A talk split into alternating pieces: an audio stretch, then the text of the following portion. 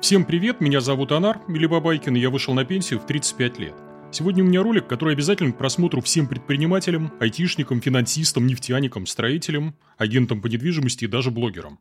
Досмотрите мое видео до конца, и вы узнаете, что происходит с портфелем инвестора по мере роста капитала. Я расскажу про то, о чем почти не говорят в книгах и статьях по инвестированию. А еще заодно переобуюсь и расскажу, зачем я покупаю жилую недвижимость. Итак, погнали. Я исследую мир финансов с разных сторон, со стороны психологии, фундаментального анализа, истории и геополитики. Это бесконечный мир открытий, и он продолжает меня удивлять. Недавно у меня в блоге выходила статья Ника Маджули под названием «Нужно ли учитывать вашу профессию при инвестировании?». А ссылка на статью будет в описании. Основной посыл статьи в том, что при формировании портфеля мы не учитываем наш карьерный и социальный капитал. А при распределении весов в портфеле можно и нужно учитывать другие формы богатства, к которым у нас сейчас есть доступ – это, например, э, навыки, личные навыки, жилье, пенсионное обеспечение и другие активы. В статье есть любопытные цифры, что некоторые бумажные активы коррелируют с определенными сферами деятельности. А в тексте Ник Маджули ссылается на исследование Бланшета и Стреля. И вот коллеги проанализировали разные классы активов. Это денежные средства, кэш, а среднесрочные и долгосрочные облигации, облигации защиты от инфляции, ВДО, облигации других стран, акции роста, акции малых компаний, товары и так далее, даже фонды недвижимости. А, авторы обнаружили, что определенные классы активов больше коррелируют с изменениями человеческого капитала в различных сферах, чем а, другие – в основном из-за влияния ключевой процентной ставки. Вот я сейчас на ваших экранах выведу две таблички, очень интересные, обязательно их посмотрите. А, очень любопытные цифры. То есть, вот э, первая табличка – это корреляция между человеческим капиталом и различными э, сферами деятельности с 93 по 13 год. И вторая табличка – это оптимальное распределение долей между различными классами активов а, в разных сферах деятельности. Тоже любопытные цифры. И вот у нас получается, что есть четыре класса активов, которые обладают наиболее выраженной корреляцией с нашей э, экономической деятельностью. То есть, это среднесрочные облигации, это долгосрочные облигации, это высокодоходные облигации и фонды недвижимости. А, ну, давайте не будем закапываться в цифрах, а посмотрим на проблему чуть шире. Я вдруг понял, что последние пару лет коллектирую свой портфель с учетом данных из статьи. И вижу, что точно так же поступают многие мои коллеги.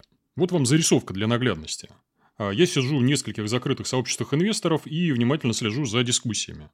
Вот у нас в сытые и урожайные годы, когда мои коллеги получают плюс 30, там, 40 или 50% капитала, я вижу, э, как они э, начинают потихоньку выводить деньги с рынка. Куда они их выводят? Это может быть, например, покупка земли и стройка, строительство своего дома. А бывает так, что это покупка квартиры, то есть деньги туда направляются, или в ремонт, либо и то, и другое. А такое поведение, оно вроде бы противоречит законам инвестирования. Почему? Потому что люди понабрали большое количество пассивов вместо того, чтобы взять и начать покупать новые активы. Но здесь все не так однозначно.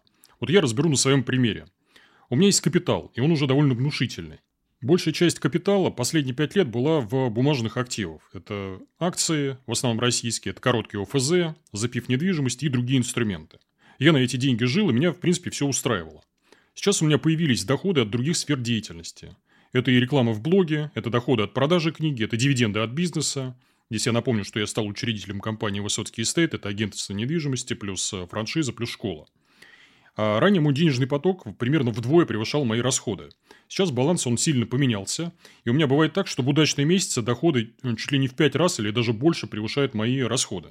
А я, естественно, задаюсь вопросом, куда девать излишки. А, казалось бы, самым простым и разумным вариантом будет покупка новых акций, но я выбрал другой путь. Я понимаю, что делать сейчас ставку только на бумажные классы активов э, очень опасно.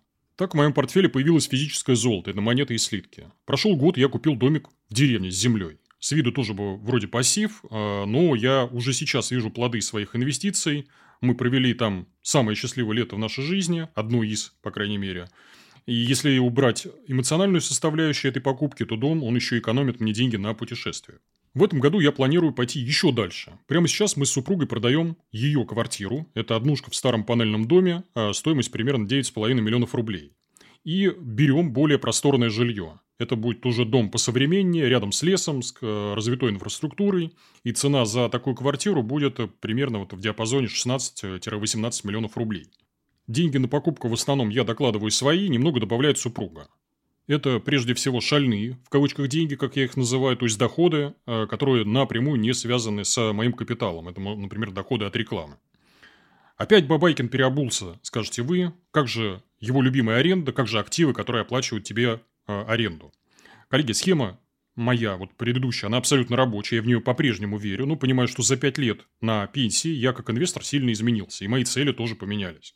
Сначала мне нужна была свобода, я к ней шел долгие годы, аж до 2008 года. Сейчас, когда этот этап уже пройден, мне нужны дополнительная безопасность, устойчивость капитала и, конечно, счастье. Покупка жилья позволит мне не платить за аренду там лишние 70, может быть, 80 тысяч рублей в месяц. Это, конечно, плюс. Но с точки зрения цифр, такой уход все равно выглядит не очень разумно. Потому что если взять в руки калькулятор, то он э, прямо сейчас покажет нам, что выгоднее снимать, а лишние средства направлять в покупку те же акции и облигации. Но с точки зрения безопасности и психологического комфорта мне, скорее всего, станет лучше. Здесь позвольте мне сделать небольшое отступление, чтобы погасить лишние эмоции в комментариях. А, вот я заметил, что инвесторы в дебатах очень часто используют психологический прием под названием обесценивание. Этим часто грешил и я.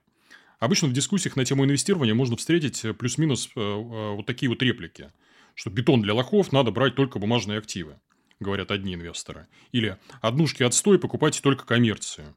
Или там свое жилье инвестору не нужно. Или зачем нужно золото, ведь его придется где-то хранить. А почему мы так себя ведем? А в основном от бедности. А мне, например, сейчас хватает ума не ругать большие коммерческие объекты недвижимости, а, готовые арендные бизнесы, торговые центры и так далее. Я считаю это прекрасным инструментом, но я в силу небольшого размера моего капитала просто не могу его себе позволить. Не могу обеспечить должную диверсификацию. А последнее время я топлю за всеядность, как вы заметили, беру все, что дают, и почти не трачу время на споры о том, какой класс активов лучше или хуже. Просто беру все, что есть. Лирическое отступление закончилось, идем дальше. Обратите внимание, я не избавляюсь от бумажных активов, не продаю акции ОФЗ.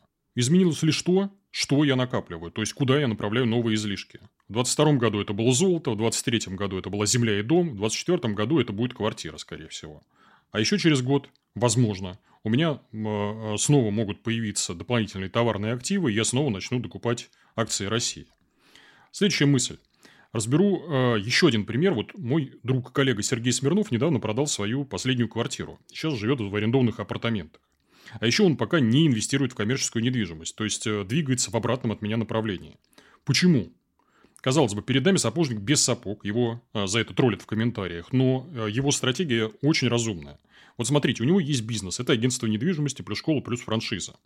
Если оценивать его бизнес прямо сейчас по выручке и прибыли, то проект уже вот в данный момент стоит более миллиарда рублей. То есть 90% его капитала, или может быть даже больше, аллоцированы в секторе недвижимости. Что он должен делать? Покупать еще одну квартиру или готовый арендный бизнес? Да нет. Э, ему нужно часть активов вводить за периметр сектора недвижимости, что он и делает. Он покупает золото и правильно делает. Он покупает акции на фондовом рынке и тоже правильно делает. Он размещает кэш на депозитах. И это тоже правильно. А его подход в данном случае разумен.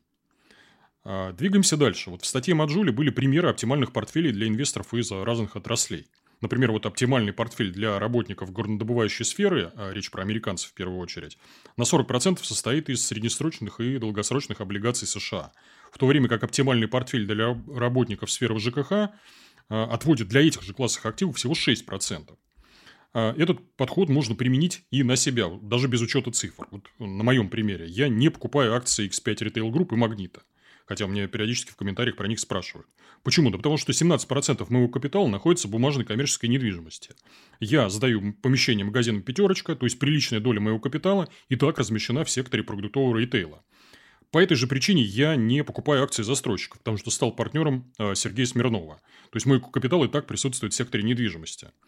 И по этой же причине вот тому же айтишнику, который прямо сейчас трудится в каком-нибудь э, Mail.ru или в Яндексе, не нужно покупать акции технологических компаний, потому что он уже и так присутствует в данном секторе. Следующая мысль. Давайте еще раз взглянем на мой портфель на момент записи ролика. Вот у меня 36% капитала э, э, находится в коротких ОФЗ, 35% это российские акции, в основном экспортеры и банки, 17% это бумажная коммерческая недвижимость, запив актива, 8% кэш на депозите и 4% физическое золото, монеты и слитки. Чего не хватает в этом портфеле, по вашему мнению? И э, как его можно скорректировать? Вот я смотрю на этот портфель и понимаю, что мне нужно учитывать мои активы за пределами бумажного рынка. Возьмем, например, бизнес. Он сейчас дает столько же, плюс-минус столько же, сколько и фондовый рынок, то есть он чего-то достоит. И в портфеле это надо учитывать. То же самое блок на пенсии в 35 лет. Он тоже сейчас дает плюс-минус те же цифры, что и фондовый рынок, и это тоже нужно учитывать. Но в портфеле эти классы активов я почему-то вывожу за скобки. А, скорее всего, зря. Еще после покупки квартиры у меня будет много бетона в портфеле. Это, э, собственно, квартира, это земля с домом, это коммерческая недвижимость в форме запив. То есть, с бетоном, скорее всего, нужно на время завязывать. А бумажных активов у меня тоже очень много. А, и, наверное, вот какое-то время их не нужно докупать. А чего не хватает в портфеле? Ну, например, товарных активов и кэша. В моем портфеле очень мало золота. Э, наверное, его нужно накапливать. И э, в моем портфеле не так много средств на депозите. Э, тоже, наверное, можно над этим поработать. И я буду работать над этим. Вы спросите, к чему все эти телодвижения, зачем использовать новый принцип учета и зачем корректировать портфель, в котором все не так уж и плохо. А причин, по моему мнению, несколько. Во-первых, я хочу видеть плоды своего инвестирования здесь и сейчас, а не когда-то потом. Еще мне нужны дополнительная безопасность и здоровый сон. Я это тоже очень ценю. А, ну и, конечно, я страхуюсь от возможных рисков и проблем на бумажном рынке, о которых у меня в последнее время в блоге э, много информации. Вот обратите внимание, отдельно подчеркну, вот глобально моя стратегия не поменялась. Я все еще дивидендный доходный инвестор, но появились нюансы, о которых вот я сегодня вам рассказал. Это все, что я хотел сказать на сегодня. Призываю зрителей и слушателей подписываться на мой телеграм-канал. В нем контент, которого нет и никогда не будет в YouTube. Ищите меня по фразе на пенсию в 35 лет в поиске Телеграма. QR-код э, на ваших экранах и ссылка на Телеграм-канал будет в описании. Обязательно ставьте лайк этому видео, подписывайтесь на мой YouTube канал и смотрите другие ролики на эту же тему. Сейчас всплывут подсказки. А еще у меня есть две книги. Одна из них называется «На пенсию в 35 лет», вторая «Fuck you money». Книгах я попытался обобщить весь свой опыт, рассказал все, что знаю. Книги написаны максимально доступным языком, проглатываются за один вечер, стоят копейки 176 рублей, есть бумажная, электронная и аудиоверсия.